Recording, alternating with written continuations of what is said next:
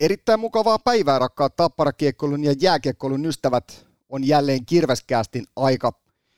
Tämän jakson vierasta on erittäin paljon toivottu mukaan Kirveskästi ja nyt on ilo ja kunnia hänet tähän jakson vieraksi saada. Tappara kasvatti Stanley Cup-voittaja sekä myöskin Kirves Live-lähetyksestä tuttu Ville Nemo Nieminen on Kirveskästin vieraana. Tämä on meille iso kunnia ja hieno saada Ville mukaan tarinoimaan jääkiekosta, koska niin intohimoinen – kiekkomies Ville on.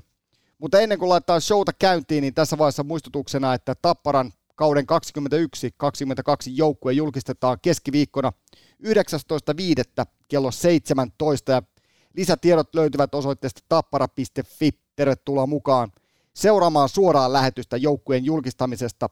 Mutta nyt pidemmittä puhetta laitetaan intro kautta show käyntiin. Tervetuloa kyytiin, tämä on Kirveskäästä.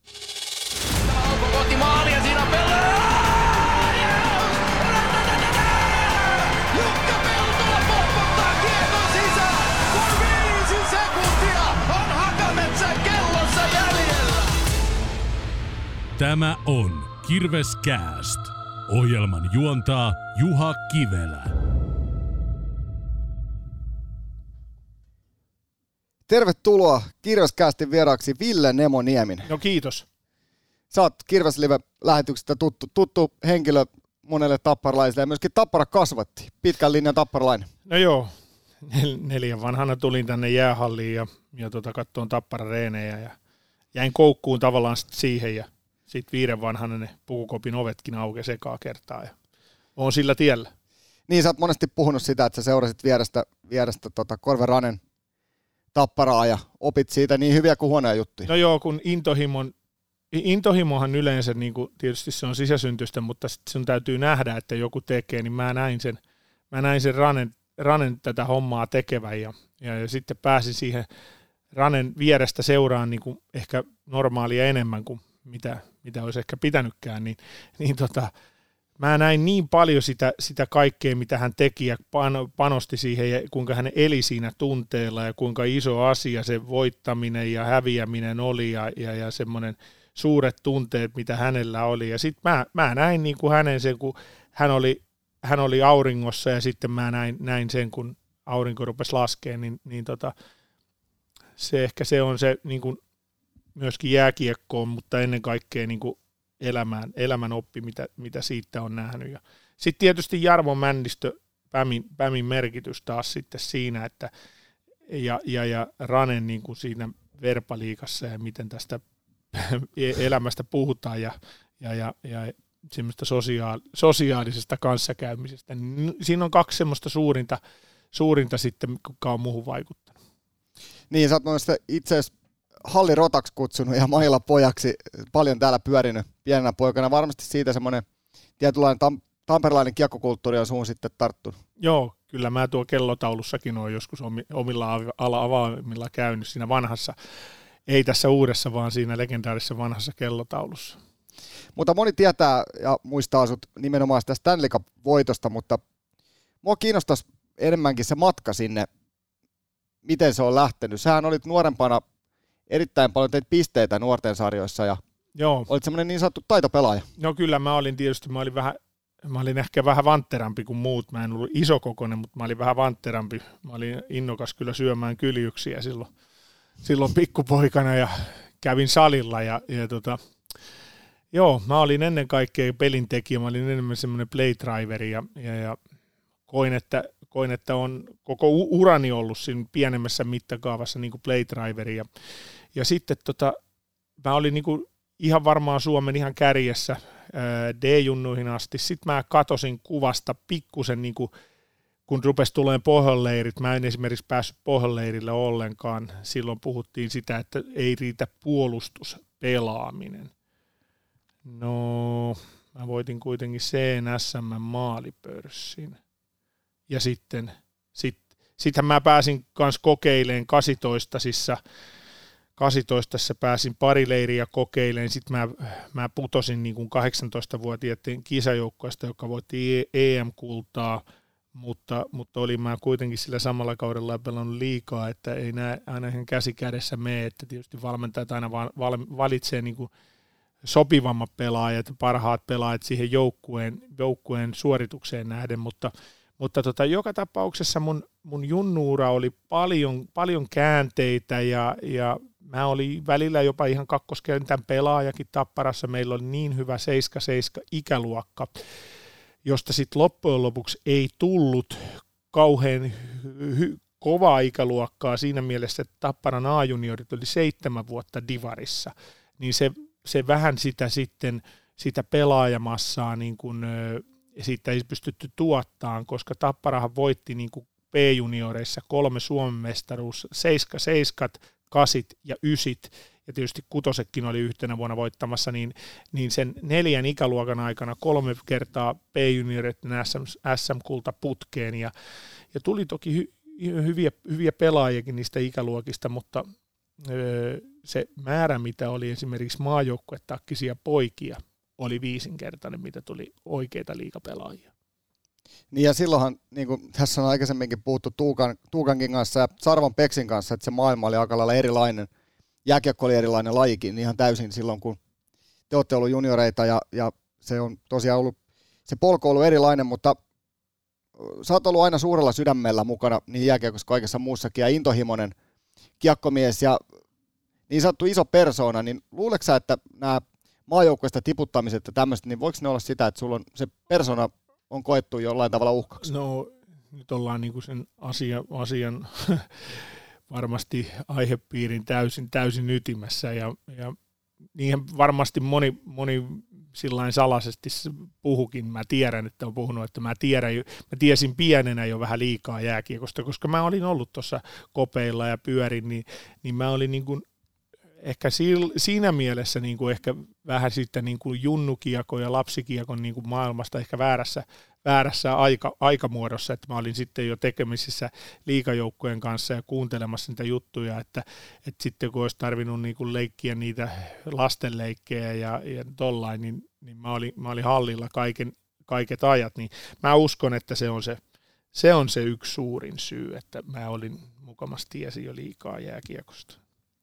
Niin, varmasti se monesti on ja, ja niin kuin jossain vaiheessa se on Suomikiekon päättäjätkin sen, sen tota, todennut, että jossain vaiheessa kaikki pelaajat yritettiin laittaa samanlaiseen muottiin ja Juu. tehdään samanlaisia pelaajia kaikista. Mutta sitten taas niin kuin se, että, että Tapparassa ja tässä jäähallilla niin on, on ollut kyllä se piirre, mitä mä oon tässä vuosien aikana ja sitten kun itse on esimerkiksi tänä aamuna, kun olin tuossa akatemiaa vetämässä, jos siellä on erilaisia poikia, niin täytyy aina muistaa se, että minkälaisen mahdollisuuden mä sain olla oma itseni. Että justiin Jarmo Männistöt, Rauno Korvet, jäähallihenkilökunta – Ilveksen huoltajat, Lasse Laukkanen ja J.P. Jansson sinun nuorena miehenä, niin mä sain olla täällä jäähallilla ihan semmoinen kuin mä oon. Ja myöskin Tapparan juniori, juniorijoukkueissa. Arjan Tilavainaa, Esko Salomaa, valmentajana Ari Ortikka, Pekka Marjamäki, niin he on valmentanut mua niin kuin tuolta D-junioreista sitten A-junioreihin asti – niin he antoi mun olla semmosia kuin mä oon. Ja se täytyy niin kuin pitää kirkkaan ohella itsekin mielessä, että antaa niiden pelaajien poikien olla semmosia kuin he ovat. Niin, en mä tiedä voiko se, se tietysti pelkästään jääkiekkoon liittyvä, mutta ihan mikä ala tahansa elämä yleensäkin, että jos ruvetaan persoonaa muuttaa, niin ei se mm. yleensä hyvin käy. Joo, tietysti sitten taas niin kuin yrittää niin kuin valmentajien tehtävähän on ja aina niin kuin näitä nuoria poikia ja tyttöjä niin karaista ja, ja näyttää sitä oikeaa tietä. Et ei myöskään poista sitä, että annetaan olla sillä kun ollaan. Eihän mukaan nyt sillä että tälläin annettiin, mutta mä sain niin kuin määrät, määrätyssä, mutta mulle myös kerrottiin asioita. Niin, niin se on niin kuin paras kasvatus, mitä mulla on tässä jäähallilla, jäähallilla ollut, että, että ne vähän sen, sen aikaiset vähän kulmikkaammat miehet, niin ne on, ne on mua kasvattanut tässä jäähallilla. Mutta sitten tuli aika NHL-varaustilaisuuden ja sinne menit haastatteluihin. Silloinhan tosiaan kun sanotaan, että maailma on aika erilainen, silloin ei netistä katteltu, että mitä, mitä se tulevan pitää, eikä siitä niin paljon varmasti tiedettykään, mutta minkälainen tämä oli tämä haastatteluhetki? Siitä on paljon hienoja tarinoita No joo, se oli Pittsburghissa silloin 97 ja mä lähdin sinne, sinne haastatteluun, ja mä, mut varattiin niin kuin 20 kisoista, eli mua varattiin niin kuin kaksi vuotta myöhässä ja, ja tota, sitten ne oli nähnyt mut 20 kisoissa ja, ja sitten mun sen, sen aikainen agentti Larry Kelly ja Petteri Lehto niin me mentiin sinne Pittsburghiin, oltiin muutaman se joukkueen haastattelussa, parissa käytiin jopa fyysisissä testeissä ja täytyyhän sinne laittaa sitten, kun oli, se oli justiin niitä kesiä, kun oli, oli juostu, juostu painoliiveillä, niin kyllähän silloin nyt tuommoiset kestävyysmattojuoksutestit, niin kyllä siinä, niin kuin juoksukunnossa oltiin, että kävi, käytiin siihen laittaa kovat ajat ja sitten muutenkin se, se jotenkin se se ilmapiiri vapautti, vapautti vaikka se on niin kuin hyvinkin semmoinen niin kuin hämmentävä ja, ja, ja lukitseva se ilmapiiri, niin jotenkin mä vapauduin siinä ja siinä mun haastattelussa, että kun mulla oli vähän huono englantikin, niin oli, oli sitten Lehdon Petteri mukana ja jotenkin hänen paikallaolonsa niin kuin, sitten se energisöi ne keskustelut ja sitten se lähti aivan hanskasta ja mä muistan, kun se oli just, oli kännykät tullut ja, ja, ja, ja Michel Goulet 500 maalia Quebec Nordicsissa ja, ja Chicagossa oli Coloradon pääskautti. Se käsikin oli semmoinen niin ruustukin, semmoinen niin kuin oikein, kun mä kättelin sitä ja mä ihan täysiä puristin sitä. Se katsoi, että, että me oltiin niin kuin nähty kuitenkin 20 kisoissa ja hän tiesi vähän musta, oli seurannut pelejä ja, ja, tota, ja sitten se lähti tavallaan se jutut siinä käyntiin ja sitten muutama jutu heitettyä, heitettyä, kun se oli niin hauska se ympäristö, niin se, se Michel, Michel Goulet soitti tuolle Pierre Lacroixlle, että tunnu säkin kuuntelemaan, että mitä tämä äijä puhuu täällä. Ja, no se tulee sitten siihen ja sitten näyttää mulle siitä, sitä, ne oli justiin niin kuin vuotta aikaisemmin voittanut Stanley Cupin 96, niin se näytti, että tässä on, että että tämmöinen, että mä sanoin, että no ota mut, niin saat toisen. Ja sitten kaikki tämmöiset näin, niin se oli niin, kuin niin hämmentävää se kaikki, että se sanoi, että tämä on osa, osa tätä bisnestä, että, että me halutaan tämmöinen, tämmöinen pelaaja meille ja, ja tota, että me tullaan, tar- me, jos me varataan sut niin varmaankin tullaan tarjoamaan sopimustakin, että onko valmis lähtöön saman tien. Mä sitä oon, että jos saan kotona käydä vaan vaihtamassa vaatteet, niin lähden tuleen saman tien. Se asia kunnossa ja siitä sitten seuraavana päivänä drafti otti kolmannella kierroksella ja sitten ne kysyi siinä illalla, että lähdeksää, jos me tarvitsemme, mä sitä lähden ihan varmasti. Sitten sillä tiellä oltiin, oltiin ja kymmenen vuotta ja, ja tota, se oli ne, ne näki sen, sen niin kuin semmoisen, semmoisen prosessin. Mutta nyt mä oon jälkeenpäin on, on myös kuullut, että, että Bob Hartley on sanonut, että kun Bob Hartley näki mut sitten taas ensimmäisen ker- kautena siellä valmensi AHL, niin hän joutui niin kuin monta kertaa kyllä taistelemaan sen eteen, että otetaan se sieltä, kun mä koen, että meillä oli myöskin parempia pelaajia. Mutta mulle taas se NHL oli ehkä siinä kohdassa oli myös yhtä iso unelma kuin heille, heille niin kuin paikallisille. Ja sitten mä pystyin tuomaan niin kuin häpeilemättömästi oman itteni siihen peliin mukaan.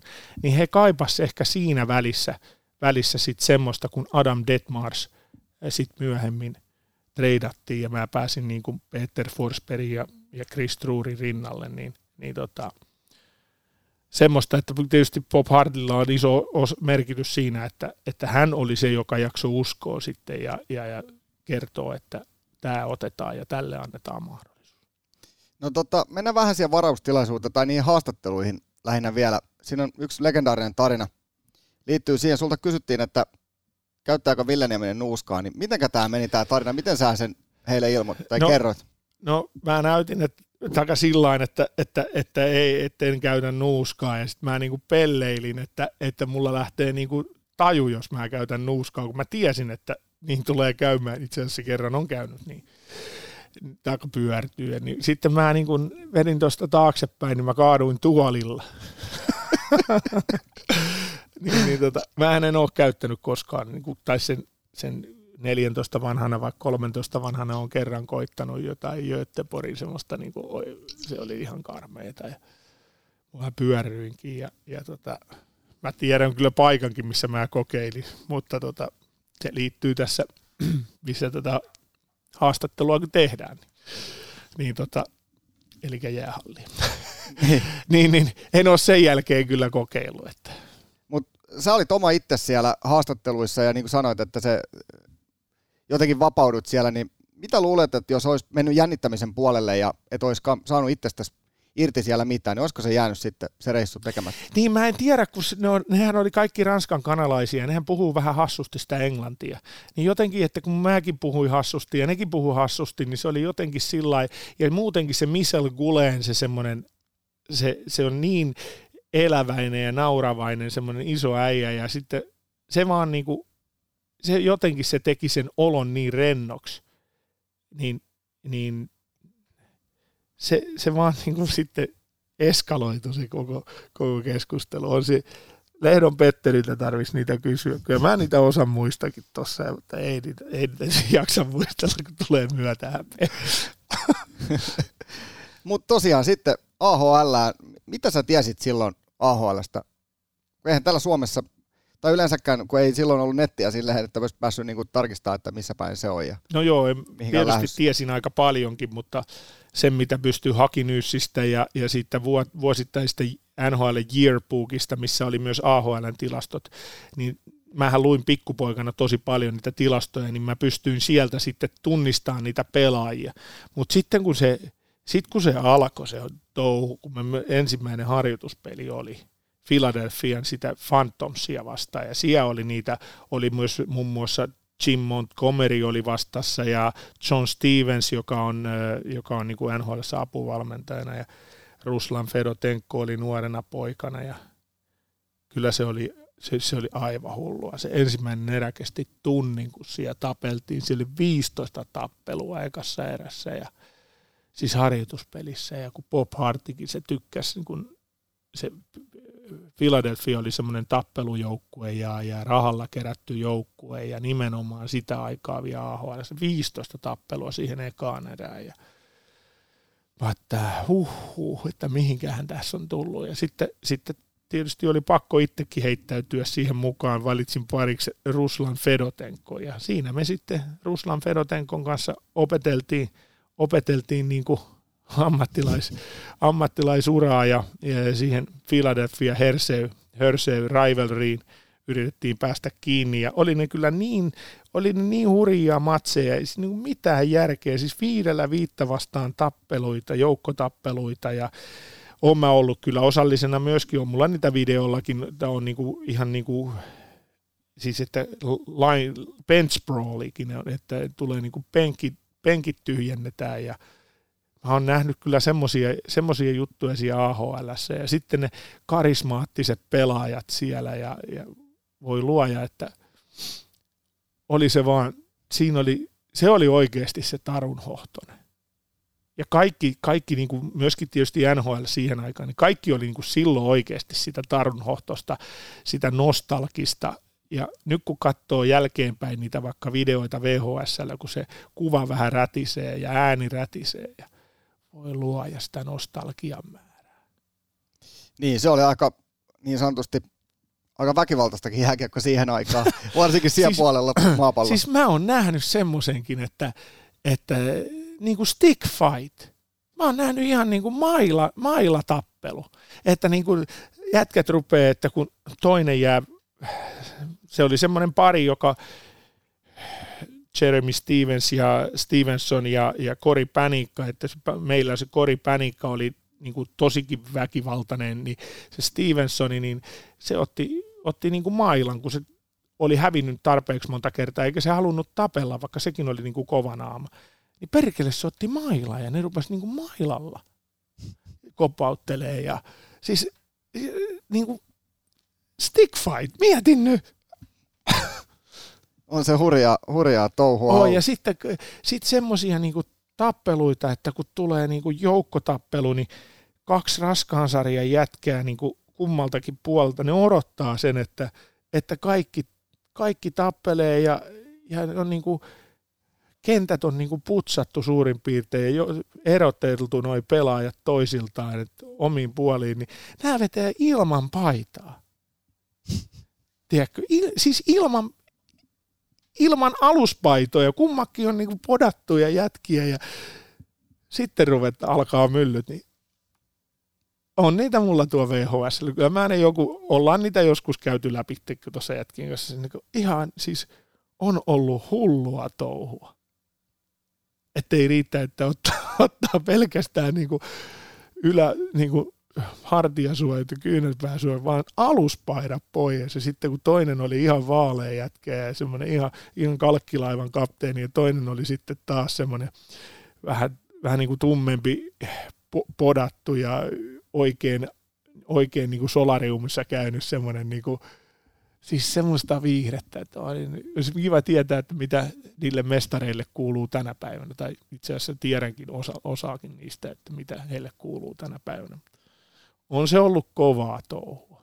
On se ollut, on se ollut erilaista kuin nykypäivänä. Tota, sä olit AHL tosiaan Hörsin Perssissä pelasit ja se paikka ylös, niin ei se tullut ihan niin kuin ihan sormien napsauttamalla. Aika ison duuni joutui tekemään, että pääsi sinne ylös. No joo, mä, mä olin ensimmäisellä leirillä silloin 97, kun mä lähdin sinne, niin, niin mä olin Jari Kurin huonekaverina ja, ja tota Colorado Springsissa oli se leiri ja sitten tietysti sekin on sinänsä Jari Kurin kanssa oot huonekaverina, niin sit sä kun pidät jotain ihmistä ihan, ihan niin kuin tuo pilvissä, niin sit huomaakin, että se, sehän onkin ihan ihminen, niin niin se on, sehän on myös hämmentävää siihen aikaan, kun se oli niin nostalgista se, ja Jari Kurrin kanssa huonekaverina, sehän oli ihan ihminen. Ihminen hänkin oli muiden joukossa. Ja, ja, ja sitten niin, siinä niin kuin, mäkin tein jonkun maali jossain harjoituspelissä tai Pittsburghia vastaan, ja mä vähän niin kuin luulin, että jaa, tässähän voisi olla jo vähän mahdollisuuksia jäädä ylös. Niin Jari sanoi, että no, otetaan otetaan nyt ihan rauhassa ja, ja mä voin vähän coachin kanssa jutella, että mikä tässä on tilanne. Ja, että kyllä nämä pelit sitten näyttää ja kolme ja puoli vuotta myöhemmin nostettiin ylös seuraavan kerran. että sitten sen hetkistä kokoonpanoa, kun katsoo, niin se oli niin, kuin niin sairas. Kato, ne oli justiin voittanut tuon Stanley Cupin ja, ja, ja siellä oli päällä justiin se Detroit-vihasarja ja, ja, ja siinä oli kyllä niin, kuin niin järkyttävän kova porukka edessä, että, että kolme ja puoli kautta meni ennen kuin pääsin kokeilemaan kertaakaan.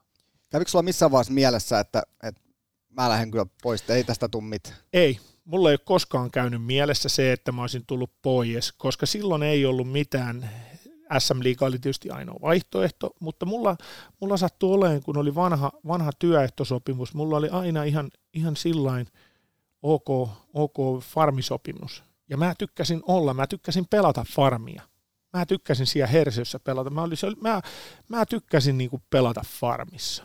Et se kolme kautta, mikä mä olin siellä, niin mä tosiaan nautin niistä peleistä. Ja sitten tietysti se neljäs kausi, kun öö, sit, niin se ei ollut enää ihan niin helppo. Mutta siinä, siinä tuli taas sitten se, että mä olin vähän niin kuin siinä kiikukaa, kun lähdin mä ylös, niin siinä tuli sitten kaiken näköistä mä en alkuaan tajunnut sitä, kun mä en ollut siinä niin kuin ylöspäin lähdössä, niin siihen tuli kaikenlaista vastakkainasettelua sitten ja niiden, kenen kanssa kilpailtiin samassa pelipaikassa. Ja mä olin sillä niin sinisilmäinen siinä, siinä ja mä rohkeasti heittäydyin siihen mukaan ja mä tykkäsin siinä Herseyssä. Herseyssä on tosi hyvä jääkiekko, vaikka pieni paikkakunta, mutta on aina pelattu hyvää jääkiekko ja jääkiekko-traditio menee ihan 1920-luvulle. Niin, legendaarinen, legendaarinen paikkahan se on. Sanoja se on väärässä, mutta jossain vaiheessa joku kerta sun kanssa juteltiin tuosta, että miten niitä pelipaikkoja saa, että se taistelu on kova, niin jossain vaiheessa taisit sanoa se jotenkin näin, että, että se pelikaveri oli valmis vetämään toiselta maton alta, että saisi sen itse sen paikan ylhäällä. No joo, se, mutta ne osaa tehdä sen sillä määrätyn lailla, niin kuin ainakin ennen osas. En, ennen maailman aikaan ne osas kilpailla niin kuin asiallisesti – ja välittömästi, eli polite, välitön semmoinen ote siihen. Mutta nyt, nyt ilmeisesti se, koska tämä maailma on muuttunut, niin se peli on mennyt niin, niin semmoiseksi niin yksilökeskeiksi, yksilövetoisesti. Sehän AHL tämän päivän ongelma on, että se on tosi yksilövetoinen sarja. ja kaikki pelaa vaan omaan pussiin. Ennen se ei ollut sitä, mutta, mutta nyt se on, se on muuttunut, mutta niin kuin toi sun, mitä sä sanoit, niin monissa huonoissa joukkueissa, jotka oli huonosti valmennettu ja huonoja organisaatio, niin sillä pääsi kyllä käymään, mutta Herse on aina ollut ihan, ihan semmoinen vankka, traditionaalinen Amerikan liika, liikajoukkue, niin siellä on kuitenkin pyritty, pyritty pitämään pelireiluna. No, sä lähdit sitten tamperlaisena, nuorena tamperlaisena tuonne isoon maailmaan ja täysin tuntemattomaan kohti, niin jos mietitään niin kaukalla ulkopuolta, niin mitkä oli isoimmat opit, mitä sä sait ihmisenä siitä ekoista AHL-kausista?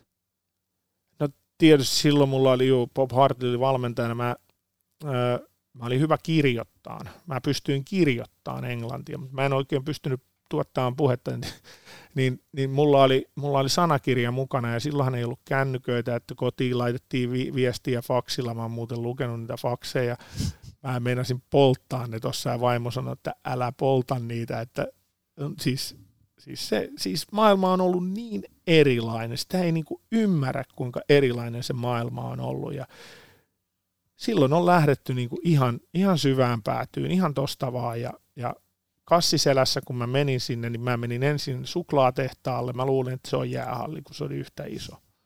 Mutta mut sitten ne sanoivat, että tämä on suklaatehdas. Mä meninkin sitten toiseen jäähallille, menin sitten, sain sen selville, missä jäähalli on. Ja, ja muutenkin sitten kaikki se, se, se, oli niin, se oli niin erilaista. Ja, ja kyllähän sitten taas niin kuin äiti sanoi, että niin kuin että nauti siitä elämästä. Ja, et, ja sitten sit mä menin sinne, sinne, niin se Bob Hartley osas ottaa mut, niin kun, koska niillä ihmisillä, johon se paikka, mihin, mistä sä lähdet niin kuin kotiin, niin se on niin kuin ihminen niin kuin herkimmillään oppii. Ja sitten sen ihminen, joka tulee siihen, eli sen hetkinen valmentaja, niin sillä on niin, kuin niin suuri merkitys. Merkitys, kun mä, mä oon jääkiekkojätkä ja, ja näin poispäin, niin se Bob, Bob Hartlin se jokapäiväinen niin se työ, mitä hän teki, ja hänellä oli aina aikaa mulle heittää jotain, oli hän tietysti todella kovakin välillä, ja siis, että se on niin jättänyt myöskin jälkeensä taas sitten hyvällä ja huonollakin tavalla, ää, niin, niin tota, se, että sun täytyy oppia joka päivä jotain uutta. Ja sen mä on, niin kuin, jotenkin se on aina jäänyt mulle mieleen. Sitten taas Mike Folling aina sanoi mulle, kysyi multa, että paljon kelloa, ja mä sitten, what, Nimo, what time it is? Sitten mä sanoin, että best time in your life, vastasi hänelle, niin se aina tykkäsi siitä se Mike Folling, että näinhän se on. Että et kaiken näköisiä vuosien saatossa on sitten semmoisia ohjeita jäänyt päälle, mitä, mitä niistä ekoista vuosista oppi. Niin, sä sitten grindasit itse sinne niin sanotun Taruhohtosen puolelle NHL ja sieltä se kannukin sitten tuli, mutta sen tietää, tietää kaikki, mutta niin kuin sanoit, niin olihan se kentällinen, missä sä pelasit, niin onhan sinne niin kuin ihan hurjia pelaajia ympärillä. No joo, se meni tietysti sillä että Colorado etti, etti treidiä, kun ne tiesi, että täytyy, täytyy yksi pakki hankkia. Tietysti siinä oli jo Adam Foot, Adam Foot ja Ray Bork oli oli niin kuin huippupuolustajia, sitten, sitten, sitten oli vielä John Klemmia ja, ja, ja Craig DeVries, Martin Skula, mutta me tarvittiin, niin kuin, me tarvittiin yksi huippupakki. Ja, ja sitten, sitten tota, siihen, siinä aikaan oli, oli niitä hetkiä, kun Adam Detmars oli loukkaantuneena aika paljon ollut kahden aikaisempana vuodena. Adam Detmars, suuri kunnioitus, ihan mun suosikkipelaaja todella hyvä maalin tekijä, mutta ennen kaikkea niin kuin tough as nails, todella kova ja silmä silmästä ja, ja se oli semmoinen, joka niin kuin hänen uransa ehkä hidasti ja sitten, sitten löytyi semmoinen vaihtokauppa, että Adam Detmars ja se Coloradon sen hetkinen nelospakki Aaron Miller vaihdettiin Steve Reinbrechtiin ja, ja Rob Blakeen. Ja ja tämä avasi sitten mulle sen, sen paikan, kun mä olin pelannut jo muutaman pelin siinä, siinä Forsberg ja Truuri rinnalla, niin Bob Hartley ja seurajohto varmasti ajatteli, että mä pystyn olemaan sellainen spark plug siihen niin kuin, tuomaan sen energiaa ja semmoisen häpeilemättömän taistelun, ja sitten kuitenkin, jos mulla on taitoa jonkin verran, niin mä pystyn ehkä sen puolipinnaa per pelikin siihen tuomaan, ja, ja, ja näin ollen sitten tämä vaihtokauppa mahdollistettiin, ja jotenkin musta tuntui ihan saman tien, että tämä mun paikka on nyt sementoitu tässä linjassa loppukauden. Ja no, mitäs siinä sittenhän, kun sä oot kolme ja puoli vuotta odottanut sitä paikkaa, ja, ja, ja semmoinen niin kuin, sulla on niin kauhea saavutustarve, kun se NHL on niin iso juttu, ja sit sulla on kaksi maailman aivan huippupelaajia. Chris Truuri, joka on niin kuin voittaja, kasvanut jo pikkupojasta saakka, ja sitten Peter Forsberg, joka on primetimeissa silloin. Toki nilkkavammat, että meni vaihto 40 paria luistimia, kun hänen nilkkansa oli, oli tosi huono, ja se kaikki luistelua, kaikki tuntuu epämiellyttävällä siinä hetkessä, mutta tekihän silloin yli puolitoista pinnaa per peli. Mutta, mutta joka tapauksessa se pääsee siihen semmoiseen, semmoiseen hetkeen, ei, ei voi kuvitellakaan, että tämä on niinku todellista. Ja sitten sumussa painettiin menee ja, ja, ja sitten tuli tulosta ja et se on monest, monta kertaa pystyn muistamaan niitä hetkiä, kun Peter Forsbergin kanssa, kun se päätypelissä, niin itse hakee paikkaa, niin se kattookin ja ei syötä, ja sitten se vääntää ja silloin niin kuin kaksi-kolme pelaajaa reppuselässä, sitten se katsoo toisen kerran, ei, vielä kääntelee ja sinne, ja sitten antaa johonkin takatolpalle syötö, ja sitten lumilapiolla itse sain siitä niin kuin laittaa, että joskus, niin kuin, että kuinka voi olla joku ylivoimainen pelaaja. Ja nyt kun katsoo niitä tuosta YouTubesta, niitä samoja highlightteja, niin oli se vaan maailman paras pelaaja siinä hetkessä. Niin ylivoimainen se Peter Forsberg oli. Mutta sitten taas hän ei olisi ollut Peter Forsberg, jos hän ei olisi sitä, ollut sitä silmä silmästä mentaliteettia. Ja, ja se oli se, mikä, mikä hänen uransa niin kuin vähän myöskin hidasti loukkaantumisiin kannalta, että hän oli niin kova. Niin. Sitten tosiaan sen, sen kauden päätteeksi tuli, tuli sitten se paljon himoittu kannu ja, ja tota, kaikki muistaa sen tarinan tietysti siitä, mutta... Meillähän, siinähän kävi sillä että Peter Forsberg loukkaantui kakkoskierroksen, kakkoskierroksen seiskapelissä Los Angeles Kingsia vastaan kolmannen erän puolessa välissä, kun Matias Nordström taklas Foppaa tosi kovaa. Ja, ja tota, no Foppahan pelasi tietysti pelin loppuun, voitettiin sarja, se oli tosi vaikea sarja, koska siinä oli myöskin Adam Detmars, Aaron Miller, se oli epämiellyttävä sarja meille pelata, ja, ja, ja me johdettiinkin jo 3-1, mutta se meni seiskapeliin, ja sitten samana iltana sitten niin Peter Forsberg niin kuin ravintolassa oli, oli tutussa ravintolassa, oli niin kuin aika huonovointinen ollut ja, ja tota, sitten, sitten siitä erinäisten tapahtumien jälkeen oli mennyt sairaalaan ja hänellä oli toi toi, toi perna revennyt ja sitten, sitten hän Foppa jäi, jäi pois ja tuli vasta vuosi myöhemmin taka, taakse takaisin tuonne NHL, NHL-peleihin, mutta Chris Truurista tuli keskushyökkääjä ja sitten semmoinen farmissa mun kanssa kolme kautta pelan Dan Hainout tuli sitten ja pelattiin konferenssifinaalit ja finaalit sitten samassa ketjussa, että niin monikäyttöinen se Chris Truuri oli, että laiturista hyppäsi kak- kakkosentteriksi ja, ja, ja ihan samalla lailla produktio ei hirveästi kärsinyt, mutta, mutta joka tapauksessa arvo nostaa sitä tietysti, että harmi, että Peter loukkaantui, mutta arvoon nimenomaan nostaa se, että me otettiin kaksi, kaksi viimeistä kierrosta ilman Peteriä. Niin, kuten sanottua, niin, niin kannu tuli ja, ja sitä myöskin Suomeen pääsit sitten esittelemään ihmisille ja varmasti aika monen hulapalo, hulapalo oli, mutta tuliko jossain vaiheessa semmoinen, että tätähän tämä nyt on?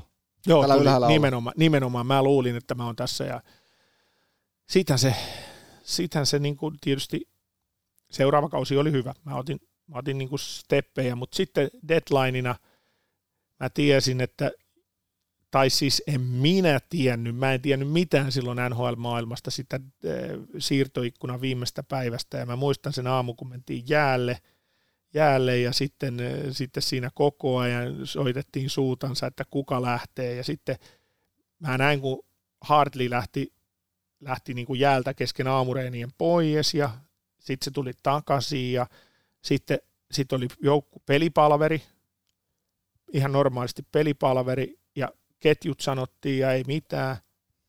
Ja sitten saman tien pelipalverin jälkeen se Bobi käski sinne huoneeseen, että me ollaan treidattu sut Pittsburghiin.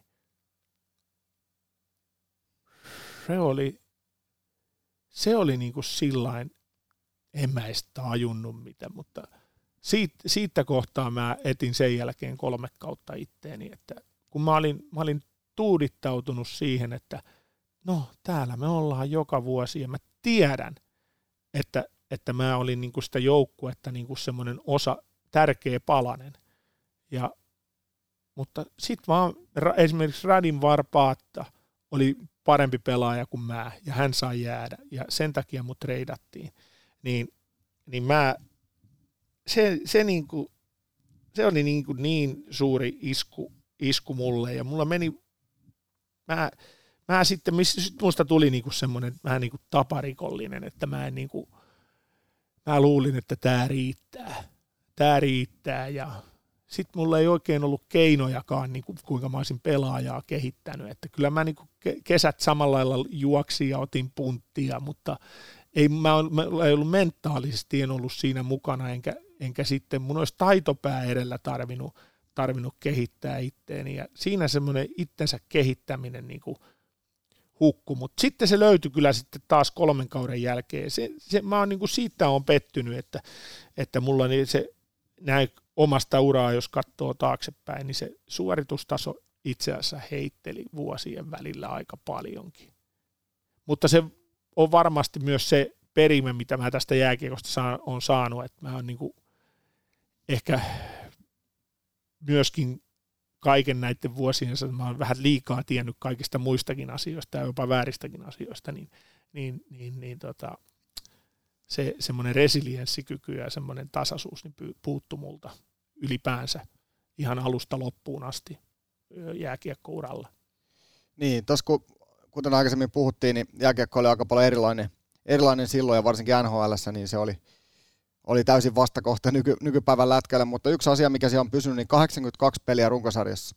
Toki nyt kun on poikkeuksellinen kausi, niin ei ole, mutta se on ihan järjetön määrä pelejä siihen aikaan, missä se, se runkosarja pelataan. Niin, sitähän täytyy sittenkin, kun tekee V-Sportille hommia, tuossa joka ilta, tai joka viikko, joka viikonloppu on, on tekemässä, niin täytyy aina, aina muistaa se, että se on 82 peliä, millä tahdilla ne pelaa. Ne pelaa samalla tahdilla kuin Tappara pelasi sen 10 viikkoa 34 peliä. Ne pelaa koko ajan sillä samalla tahdilla, ellei jopa inansa kovemmalla tahdilla. Että se on ihan sairas se, sairas se NHL-rytmi ja, ja, ja et se on niin, jär, se on niin, siis pelaajan kovin homma on se valmistautuminen siihen pelaamiseen ja pitää se suoritustaso. Et, et sun täytyy olla oikeasti luontaisesti tosi hyvä pelaan että sun ei tarvi edes valmistautua, että sä pystyt pitämään sen suoritustasos. Ja mä en pystynyt pitämään. Mulla ei ollut, se, mulla ei ollut sitä pokeria tai semmoista, mä en ollut niin hyvä pelaaja, että mä olisin pystynyt sitä tekemään. Jos sun nyt pitäisi antaa jollekin nuorelle pelaajalle vinkki, että miten se kannattaa, jos vaikka tulee tosi vaikea kausi ja se lähtee se lumipallo pyörii väärään suuntaan ja sitten sä valmistaudut sen seuraavaan kauteen, ehkä tulee treidikin siihen vielä seuraavalle kaudelle, mutta Miten siihen kannattaa valmistautua? No tietysti aina täytyy, täytyy niin kuin etsiä, koska tämä on niin kovaksi mennyt tämä, tämä jääkiekko ja markkinaalit tosi, tosi pienet, niin sitten sun täytyy niin kuin tietysti ihan pysähtyä ja ana, analysoida, analysoida sitä ja, ja sen jälkeen tehdä sitten suunnitelmat. Sä oot niin kuin, jokainen nuori urheilija vastuussa itsestään, eli sä omistat sen uras, niin nimenomaan pysähtyä ja analysoida. Ja sitten semmoinen mielessä, että jos sä teet kaikki asiat samalla lailla, niin sä oot todennäköisesti samanlainen pelaaja tuut olemaan. Että sun täytyy niinku löytää semmoinen itsensä kehittäminen. Joskushan tietysti monipuolisuus on, on semmoinen, jota kehitetään ja se on sen perustyön tekemistä, mutta, mutta se valo täytyy niinku nähdä. Valo täytyy nähdä ja sitten täytyy johonkin asiaan niinku kuinka se oppimisprosessi on, että sä ajattelet, sit sä puhut siitä ja sit sä alat toimia, niin, niin se on, se on, ei ole yhtä oikeita, oikeita mutta se, se nimenomaan tämä itse, itse tutkiskelu ja itse, itse niin kuin analyysi, sitten sen enempää tarvitse tutkiskella, mutta joka tapauksessa se, että sä pystyt pyri ittees kehittämään koko ajan. Niin kuin se, on, se on tässä nyt niin kuin ollut näillä varsinkin hyvillä pelaajilla, kun katsoo suomalaisia NHL-pelaajia. Tai sitten muutamia ihan, ihan tai siis aika montaakin pelaajaa, mutta sitten taas on monia pelaajia, jotka on jäänyt paikalleen. Ja se, jos sä jäät paikalleen, niin se näkyy kyllä hyvinkin nopeasti.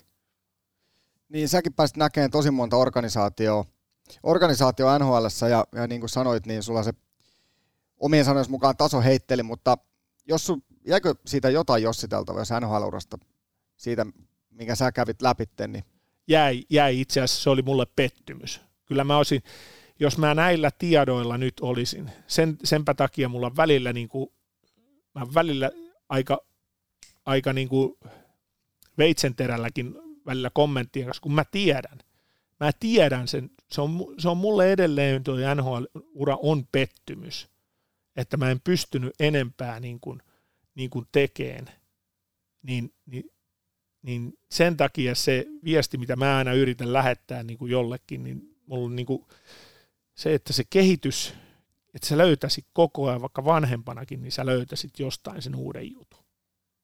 Niin, niin onhan siellä NHL, se ei ole helppoa, jos sä joudut semmoiseen heikkoon organisaatioon. Tai että se ei ole tunnelin päässä valoa. Ja sitten jos sä oot niinku semmoinen pelaaja, että mäkin tarvitsen ympärillä olevat pelaajat, semmoinen joukkue, joukkuepelin siihen pohjalle, joka turvaa se kun kanukit ja joku oikein niin semmoiset hyvät yksilöpelaajat, ne ei sitä, ta- ne ei sitä tarvi. Ne pystyy tekemään maalinsa ihan sillä että mitään joukkuepeliä ja yhteistyöpeliä alla. Ne pystyy tekemään sitä tulosta ihan, mutta ne ei myöskään sitten taas pysty hyvissä joukkueissa pelaamaan. Se, se on niin erilainen se NHL-maailma.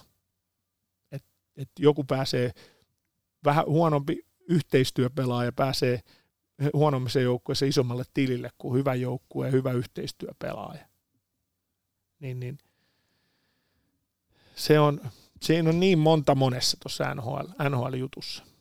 No sä palasit sitten Eurooppaan 0708 kaudella Allsvenskaniin Ruotsiin Malmöseen, mutta nyt en muista, että mikä se kausi oli, mutta muistan sun sanoneen, että vasta tuon NHL-uran jälkeen sä opit elään kuin Joo. huipurheilija.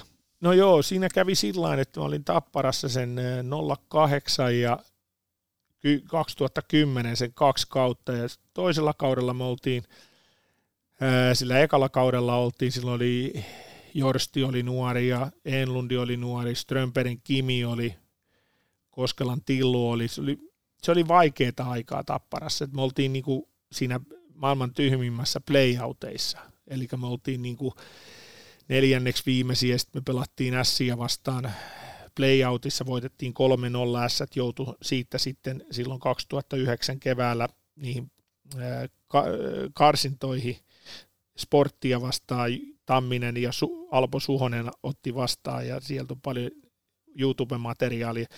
Ja sitten seuraavalla kaudella oltiin, oltiin kakkoskierroksella playereissa, hävittiin silloin nousua tehneille kalpalle ja, ja ja tota, se pikkusen meillä Tappara etti silloin sitä oikeata, oikeata tietä ja, ja Mäkänen ollut sitten taas, siitä puuttu se resilienssikyky taas, taas ja vaikka kovasti harjoiteltiin, mutta, mutta ei pystynyt puristamaan niin eka kausi oli 22 maalia ja toisella kaudella 15 maalia ja no sit mä pääsin kuitenkin Venäjälle. Niin siihen Venäjällä mä niin kuin kovin herätyksen, toki, toki mä koin siinä ennen kuin mä menin Venäjälle, niin mä, mä sain yhden hyvän neuvo yhdeltä liikavalmentajalle. Se sanoi, että kaikki sanoo, että sä oot ylipainoinen. Mä olin, mä, mä painoin 96 kiloa, totta kai mä olin vahva, vahva kuin härkä, olin tietysti aina niin kuin jääkiekkoilijaksi, mutta en, en niin kuin, sit taas niin kuin, ei sillä ole mitään väliä, jos ei sitä pysty käyttämään. Ja mä tein semmoisen, mä otin, mä otin viisi kiloa pois. Mä otin viisi kiloa pois ennen kuin mä menin sinne, sinne Venäjälle ja jumalautsi, se, se haukesi se maailma ihan täysin. Mä, se, se, Venä, se ensimmäinen kausi siellä Venäjällä, niin mä olin, siis mä olin, mä olin niin kuin löysin itteni ja mä, siis se oli, mä olin, mä olin aika hyvä siihen, siihen tavallaan jouluun asti, kun Venäjällä KHL pelataan niin, että jouluun asti aina ne yllättäjäporukat pystyy yllättelemään, mutta sen jälkeen ei pysty enää yllättelemään. Ja se oli kyllä semmoinen, että mä, siinä, siinä kohtaa mä heräsin. Mutta oli sillä silloin nuori, nuori valmentaja, tai ensimmäistä kautta valmensi semmoinen Dimitri Juskevits, joka tuli Oulun kärpistä, oli pelannut sen edellisen kauden Oulun kärpissä, ja me pelattiin häntä vastaan, ja, ja sitten seuraavalla kaudella Sipirissä apukoutsina, niin se oli kyllä, se, jotenkin se sai niin kuin innostua mut tästä hommasta ja uudelleen harjoittelu ja sitten kaikki ne, mitä Venäjällä, jos sanotaan, että siellä harjoitellaan, mutta siinä kohtaa me harjoiteltiin siellä Venäjällä niin kuin poikkeuksellisen hyvin. Ja, ja me oltiin todella innoissaan ja, ja me suomalaiset ja pelattiin hyvin ja itse pelasi hyvin ja mä koin siinä niin kuin herätyksen sitten. Mutta sitten taas se seuraavana kautena Neftehimikkiin ja ei siitä tullut mitään. Sen, sen, sen, sen näki jo, että tästä ei tule yhtään mitään. Mutta mä olin sillä urheilun polulla ja siitä sitten tapparaa. Ota Kirves Cast seurantaan Spotifyssa. Ja si- tosiaan paluu tapparaan 12-13 kaudella ja, ja silloin yksi ehkä Suomikiekon, ehkä koko maailma jääkiekkoilun tämän hetken kovin pelaaja pelasi sun kanssa samassa kentällä, Alexander Sassa Parkkovi, sä oot isä Sassan kanssa pelannut ja Joo. poika Sassan kanssa, mutta... Se oli, se oli sinänsä, mä olin niinku siitä 2010 kesästä, kun mä lähdin sinne Venäjälle ja mä olin, mä olin tavallaan niinku hurahtanut vähän, mä olin vähän, mä olin pikkusen hurahtanut, hurahtanut ja, ja mulla oli semmoinen vimma päällä ja ja tota, sitten kun se Sassa tuli siihen ja, ja me ruvettiin niin kuin hommailemaan, toki, toki tietysti Tappara teki siinä mielessä oikein, oikein sen, että mä olin kesäaikana, pelasin keskushyökkäänä, että Jukka Rautakorpi ja Jussi Tapolainen halusi vähän opettaa mua vastuullisemmaksi pelaajaksi. Ja niin mä olin kesäajan, koko kesäajan olin keskushyökkäjänä, pelasin pari harjoituspeliä keskushyökkäjänä, mä opin sitä pelin ymmärtämistä. No sitten kun me alettiin pelaa CHL ja Alexander Parkko siihen keskushyökkääjäksi ja no se mä oon kertonut monta kertaa, että pelasin isän kanssa. Niin heti kun me ruvettiin, niin kun se kiekko putosi ja hän sai kiekko ja se ensimmäisen syötön jälkeen, niin mulle tuli semmoinen fiilis, että mä oon pelannut tämän kanssa aikaisemmin kun mä olin pelannut isän kanssa. Ja se oli kyllä mahtava kausi. Ja se, se kaikki, mitä, mitä siihen alkuun Henrik Haapalakin ja hän, Henrik, Haapalakin toi, niin se oli jotain ihan maagista se semmoinen, että mulla, mä olin niinku semmoisessa tilassa ja flowssa, että missä mä en ole koskaan aikaisemmin ollut. Et sen takia mä en hirveästi puhu flowsta. mä oon kerran ollut siinä ja se oli se, se, oli se 12-13 tapparakausi. Että mä, en, niin kuin, mä katsoin niitä videoita, mä en usko, että, tää on, niin kuin, että mä oon tässä. Että se, että se tulee niin harvoin semmoinen, semmoinen hetki. Ja sitten se Sassa niin kuin, oli se, siis luoja, kuka oli jo silloin niin hyvä, niin hyvä. Että ihan samalla lailla mä oon saanut pelata Peter Forsberg ja Jori ja Konna ja Sassan kanssa, niin Janne Ojasen kanssa saanut pelata. Niin on, on ne vaan niin kovia pelimiehiä. Kaikki, kaikki nämä viisi ihan samalla lailla menee siihen samaan kategoriaan, kun ne on tehnyt musta parempia pelaajia. Ne hyvät keskusyökkäjät. Niin, Sassa kävi myöskin tässä podcastissa vieraana ja, ja tota, Sassa sanoi, että, että antoi siis sulle varauksettomat kreditit siitä, että sä oot opettanut Sassan, tai ottanut Sassan mukaan ja Joo. Käytännössä toiminut vähän kuin isoveljenä hänellä. No joo, tietysti, tietysti aloitettiin tosi nuorena.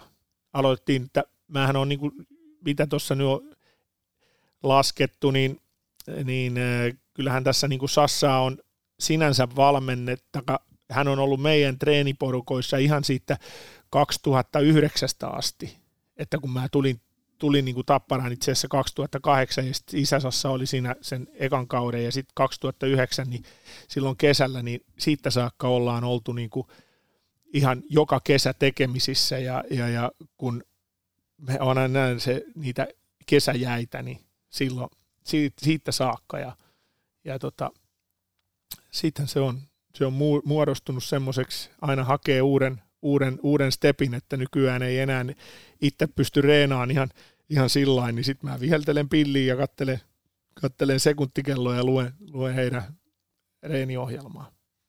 Niin, ja varsinkin kanssa, jos on tälläkin kaudella NHL seurannut, niin kyllähän Parkovin niin tekeminen on ihan, ihan siis ällistyttävää tällä hetkellä ja no, nyt onnistuu asiat. No se itsensä, nimenomaan se itsensä kehittäminen ja semmoinen johtaminen, että missä on se seuraava, seuraava pykälä, mistä, mistä mä vähän tota tuunaamalla, niin hän ainakin, Sassa uskoo siihen kehitykseen. Se on niin kuin hyvä esimerkki kaikille, että kyllä jokainen voi kehittyä. En tarvitse, tietysti hän on poikkeuksellinen oppiin asioita, mutta, mutta Sassalla on se, että se koko ajan etsii sieltä sen seuraavan, mistä tosta, mikä on se seuraava juttu. Mutta tosiaan sun ura sitten liikassa ja pelaajaura päättyi Rauman lukossa. Ja...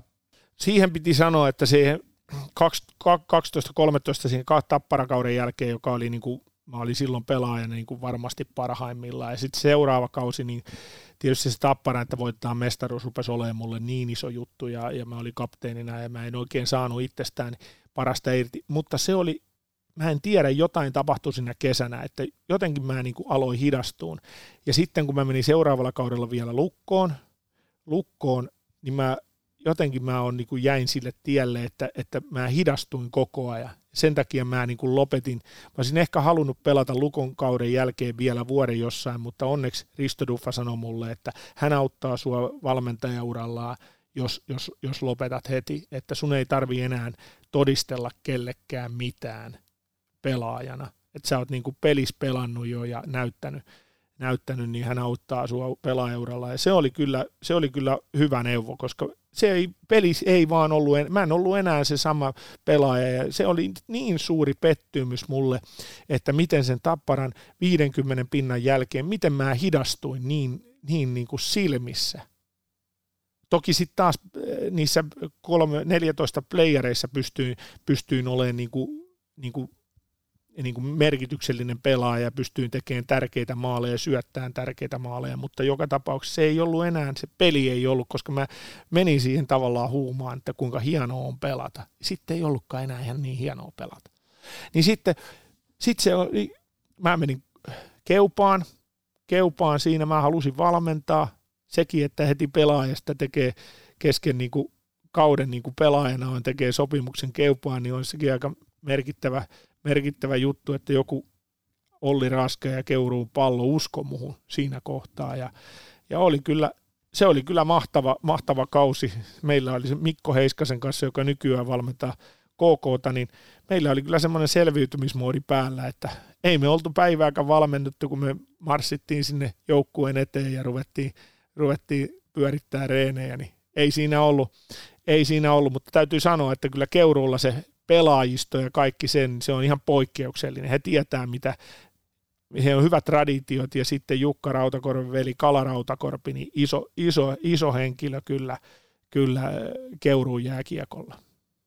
Niin, Keurulta sitten matka jatkuu Jukureihin ja siellä sitten apuvalmentajan roolissa, mutta nopeasti liikaympyröihin pääsit mukaan ja Joo, Mikkelissä oli sillä että oli se tavallaan se sarja nousu oli siinä ja sitten lähdettiin sitä tekemään, semmoista heimottumista ja se oli kyllä hieno nähdä se, kun Risto, Risto Duffa oli niin kuin oikein, niin kuin se oli, se oli niin kuin työn kammessa kiinni ja täynnä, täynnä energiaa ja, ja sitten kuinka me saatiin se käynnistettyä se eka kausi ja se oli, se oli kyllä huippukausi se ensimmäinen.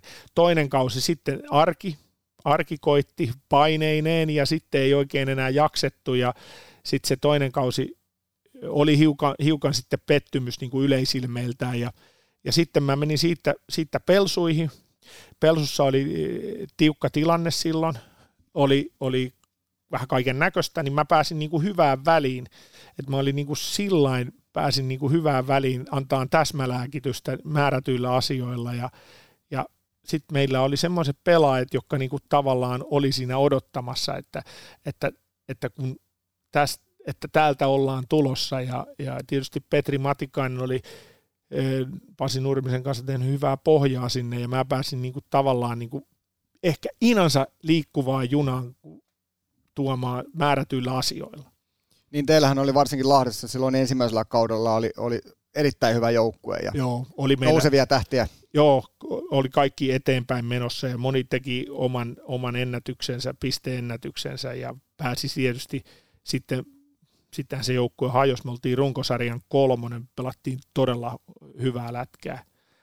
Ja sitten sit se, kun me hävittiin 4-2 IFKlle playereiden ekalla kierroksessa, se oli tietysti pettymys, mutta me oltiin voitettu neljä kertaa IFK-runkosarjassa ja voitettiin ensimmäinen peli 5-0 niin me oltiin nolattu ne niin pahasti, niin sitten Kanki Kankaan perät ja, ja niillä, oli, niillä oli tosi kova semmoinen karismaattinen joukkue, niin he käänsi se, he käänsi sen ja he otti sen, mikä heille kuului ja löivät meidät sitten pihalle 4-2 ja, ja parempi meni jatkoon. He oli, he pelas miesmäisemmin kuin me ja he oli valmiimpia, kokeneempia, karismaattisempia, kovempia ja he menivät sillä sitten jatkoon. Ja sitten seuraavalla kaudella 1920 tapahtui se, mitä, mitä aina sanotaan, että on, on erotettuja valmentajia tai niitä, jotka tullaan erottaa, niin sitten tässä vaiheessa tuli, tuli semmoinen tilanne, niin miltä tämä tuntuu? No tota, se oli muutenkin vaikeaa.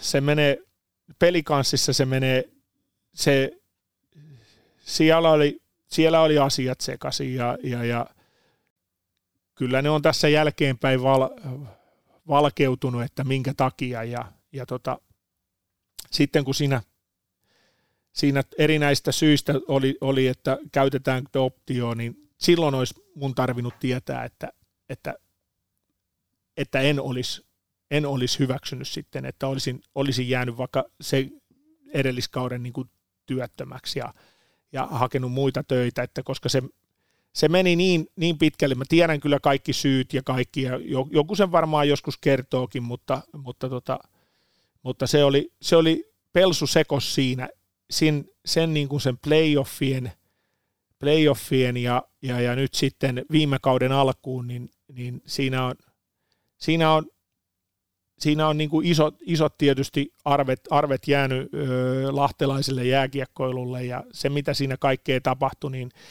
he todennäköisesti joutuu tulevaisuudessakin vielä maksamaan siinä kaikesta hintaa, että, että se, se on semmoinen homma, se on se se on se, pel, se, on se pelikanssirasti, mikä heidän täytyy, täytyy kantaa, niin, niin se oli virhe, että mä niin kuin sokeasti uskoin siihen ja halusin, koska se oli mun projekti, niin mä halusin siihen jäädä siihen toiseksi vuodeksi, vaikka, vaikka se alkuun tuntui, tuntui väärältä ja optioi käytetty. Ja meillä huononi joukkue, meiltä lähti Oliver Kaski, mutta meiltä lähti myös Mikko Kousa pois. Meiltä, meiltä lähti kaikki maalivahdit lähti pois, meiltä lähti Meiltä lähti siis ihan kaikki pois. Meiltä, meiltä lähti siikoset, saariset, öö, meiltä lähti ihan kaikki pois. Ho, sohornat lähti pois. Ei me, meille ei jäänyt mitään. Ja sitten uudet pelaajat ei pystynyt öö, niin kuin ottaa sitä roolia. Ja sitten se meni ihan sekaisin ja sitten Pasi Nurminen jäi, jäi siinä pois 15 pelin jälkeen. Ja et siinä, on, siinä on paljon semmoisia, joskus oikein pahalle päälle tulee, niin sitten voi kertoakin. Mutta tämä kausi kun alkoi, niin matka jatkui sitten Muudu Hockey, Hockey Allsvenskan, Ruotsi. No joo, tietysti Muudussa on kovat paineet ja, ja, ja eihän, eihän tietää, mitä, mitä he haluaa, mutta he ei tiedä miten, miten sitä pitäisi sitten lähteä. Ja Muudu on ollut, ollut traditionaalinen seura, ei ollut menettänyt sen, menettänyt sen otteensa ja identiteettinsä ja sitten mä lähdin, mä lähdin tekemään sitä identiteetin vahvistusta, mutta ei siihen, ei siihen oikein, kun ei aika riitä ja sitten ei, ei oikein ei oikein pelaajistolla riitä, riitä siihen semmoinen niin resilienssikyky, eikä, eikä sitten li, riittänyt siihen kilpailuedun hankkimiseen, ei riittänyt niin pelin ymmärrys, niin, niin se oli täysin hajallaan 16 uutta pelaajaa edelliskaudesta ja, ja se, siitä ei niin kuin, siinä oli vähän huonot merkit ilmassa ja, ja sitten mä en saanut sitä voimaa sinne taakse. Mulla ei ollut omaa staffia mukana, että mulla olisi ollut oma, oma apukoutsi mukana, että, että sinänsä, sinänsä se, niin kuin, se jäi, jäi niin kuin piippuun, mutta kyllä se myös osaltaan jäi, jäi kulttuurieroista ja, ja, ja on myös ihan selvää, että miksi, miksi Ruotsissa ei ole suomalaisia valmentajia. Se on, se on, se on niin erilainen, erilainen se ruotsalainen yhteisö ja, ja, ja semmoinen vastuun pakoilu, mikä taas Suomessa täällä suomalaisia pelaajia, he, on niin kuin, he, on, he kantaa sen vastuun ja he rehellisesti pystyy katsoa, niin se ei ole ihan ruotsalainen tyyli. Ja Ruotsissa täytyy vielä sanoa sen verran, että, että se on hyvinkin hämmentävää, kuinka aggressiivinen pelityyli heillä on ja kuinka nopeita ja taitavia he niin siihen verrattuna siihen sitten luonteeseen ja pelisilmään, peliymmärtämiseen, niin se on, se on joskus aika, aika niin kuin sokeraavaakin, että ne ei mene ihan käsi kädessä. Niin, no mutta loppukauden sua on nähty paljon, Viasatilla olet ollut, ollut lähetyksissä Kirveslivessä ja, ja paljon kiekkoa seurannut, mutta mitä seuraavaksi? No joo, tämä tietysti on ollut nyt tämä, mulla oli tossa, että mä olin viime nyt tämän, tämän, tämän talven ja edellistalven olin kotona ja mä oon ollut tosi vähän on ollut elämässäni kotona ja nyt, nyt niin kuin, tämä oli tosi kiva talvi. Mä löysin mun kaverit tavallaan niin kuin uudestaan, uudestaan ja, ja, ja sillekin täytyy arvo laittaa tässä elämän kulussa ja, ja sille, että saa olla kotona, saa olla kavereiden kanssa tuossa pelata sählyjä ja pelata höntsyjä ja pelata, pelata ulkojäitä ja kaikkia näitä, näitä ja sitten saa olla lasten, lasten elämässä vielä enemmän mukana.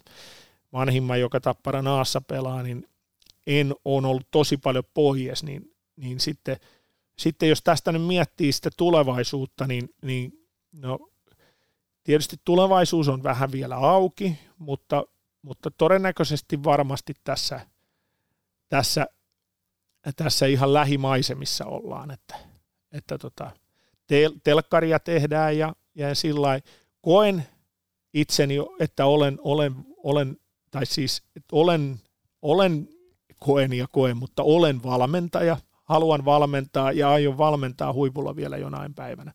Mutta nyt on varmasti sen aika, että, että tota, tehdään, tehdään semmoisia asioita, jotka vahvistaa sitä pohjaa ja, ja otetaan tavallaan happea siitä semmoisesta painetila valmentamisesta ja, ja ei nyt nautita elämästä, se on sillain aina pitäisi nauttia ja, tai ei pitäisi nauttia tai sitten ei pitäisi sanoa, että nauttii, se on vähän kulunut fraasi, mutta joka tapauksessa elämänlaatuun on niin kuin sinänsä myöskin kannattaa sitä nyt miettiä, että sitten on taas jonain päivänä valmis, kun lähtee, lähtee siihen oikein siihen arjen polulle 247 valmentajapolulle, niin, niin tota, nyt on hyvä aukasta silmiä, katsella ympärille ja tehdä sitä työtä, mitä mä koen niin kuin tällä hetkellä, missä mä oon tosi hyvä.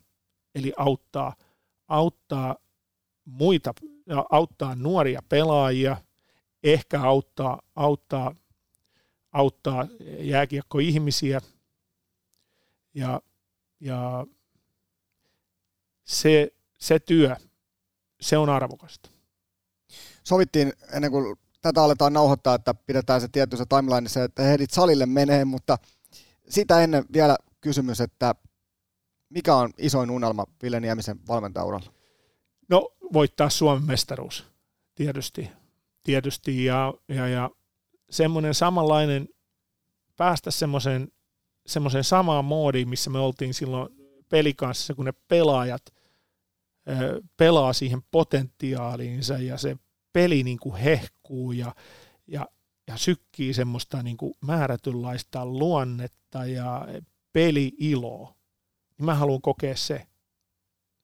Päävalmentajana Tapparassa, mitä tulee ekana mieleen?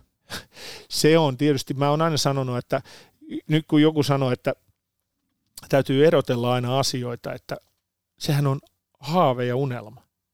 Sehän olisi haave ja unelma. Mutta en mä ole siihen valmis. Niin se, se ei ole myöskään tavoite.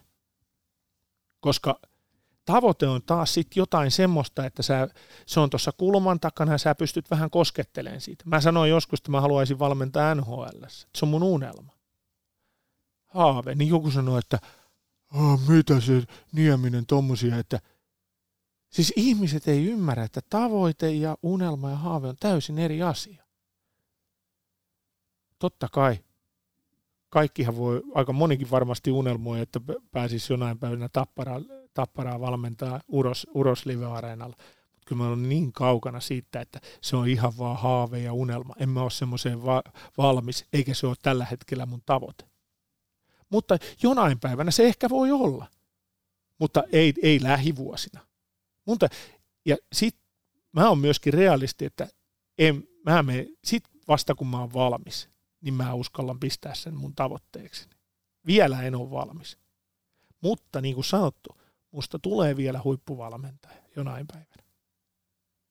Se on sanomattakin selvää. Nyt on aika päättää. Iso kiitos Ville, että olit vieraana ja näitä tarinoita voitaisiin jauhaa vaikka monta tuntia, mutta kun salille on Ei, mentävä, niin täytyy niin, jossain vaiheessa lopettaa. Kun täytyy semmoinenkin vielä sanoa, että nyt, nyt tämmöinenkin tilanne, että, että mä lähden nyt salille, mulla on Jorin Lehterän reeni, reeniohjelma tossa, sitten mä menen vihelteleen pilliin ja kattoon palautukset, niin se on niinku, sit mä vähän voi reenata siinä itse mukana. Siis se on niin huippua hommaa, että mä pystyn auttaa. Ja sitten mulla on vielä tommosia jätkiä, jotka, jotka niinku soittaa, että tuu vetää reeni. Ja välillä vedän oma reeni, välillä niillä on oma reeniohjelma ja siis semmoista, se on parasta juttua, mitä tässä niin kuin saa tehdä näiden kanssa. Niin, ja siitä sitä pohjaa tulee, mistä sä puhuit. Joo, joo. Juu, kyllä, nimenomaan. Ja just näin niin kuin Jorstinkin kanssa, kuinka tätä elämää on niin kuin eletty tässä viimeiset 15 vuotta niin kuin päivittäin ja, ja, ja siis nämä kaikki kesät, niin on se mahtavaa nähdä ne treenata kimpassa ja sitten toinen opettaa aina toista. Ne on hienoja juttuja. Ne on nimenomaan sitä. Kiitos Ville Nieminen. Kiitos. Ota Kirves Cast seurantaan Spotifyssa.